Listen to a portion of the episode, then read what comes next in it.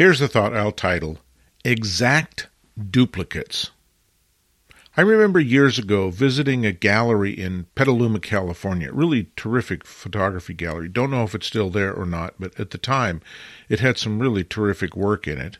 And the fellow who was running the gallery had behind his desk an absolutely exquisite copy of Horizontal Aspens by Ansel Adams, one of my favorite prints of all time. And so I made some comment about it, and he said, Well, this is a really special copy of Horizontal Aspens, and I obviously asked why.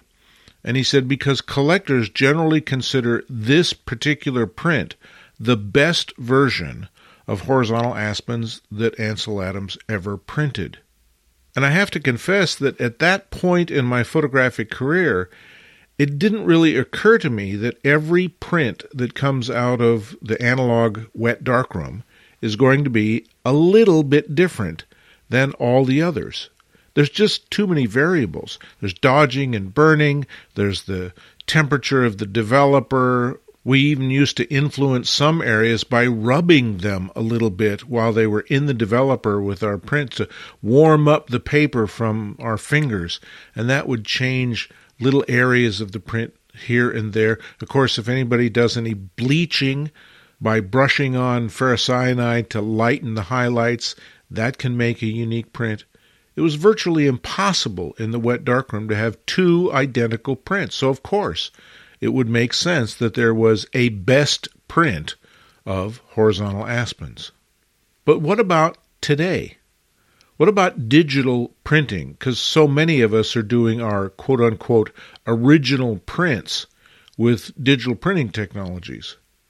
Are they all different from one another? They aren't.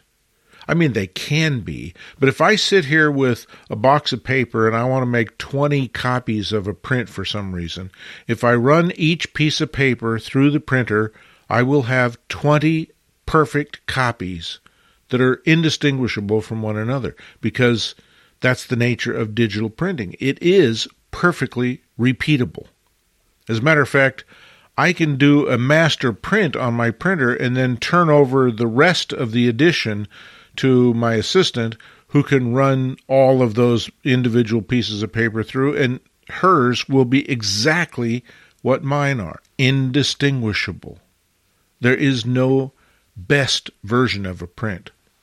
Now, if I come back in a year or two or three and I'm using a different printer with a different set of inks or I change to a different paper, those are going to be different, but still within the context of a given printer, a given paper, a given set of inks. As many copies as I want to make will be virtually indistinguishable from one another. I think this is huge.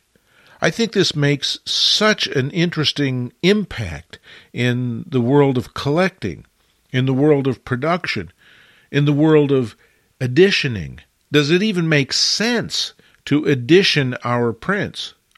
If an unlimited number of virtually identical copies can be made at a given time with a given printer and a given paper and a given set of inks, does it make sense to do editioning? Now, I know, and I've talked about this elsewhere, that when someone writes on their print as an edition 1 slash 250, they have not made 250 copies of that print. What they're saying is they will make no more than 250 copies of that print. But of course, if they're going to do that over time, that means that in the analog darkroom, they're all going to be different by default, and even in the digital world, they might be different because we might change printers or inks or paper or whatever. So, with that in mind, what happens? What are the implications when every single image is an exact duplicate of one another, unless they're separated by time or a change of hardware or a change of software or some such thing?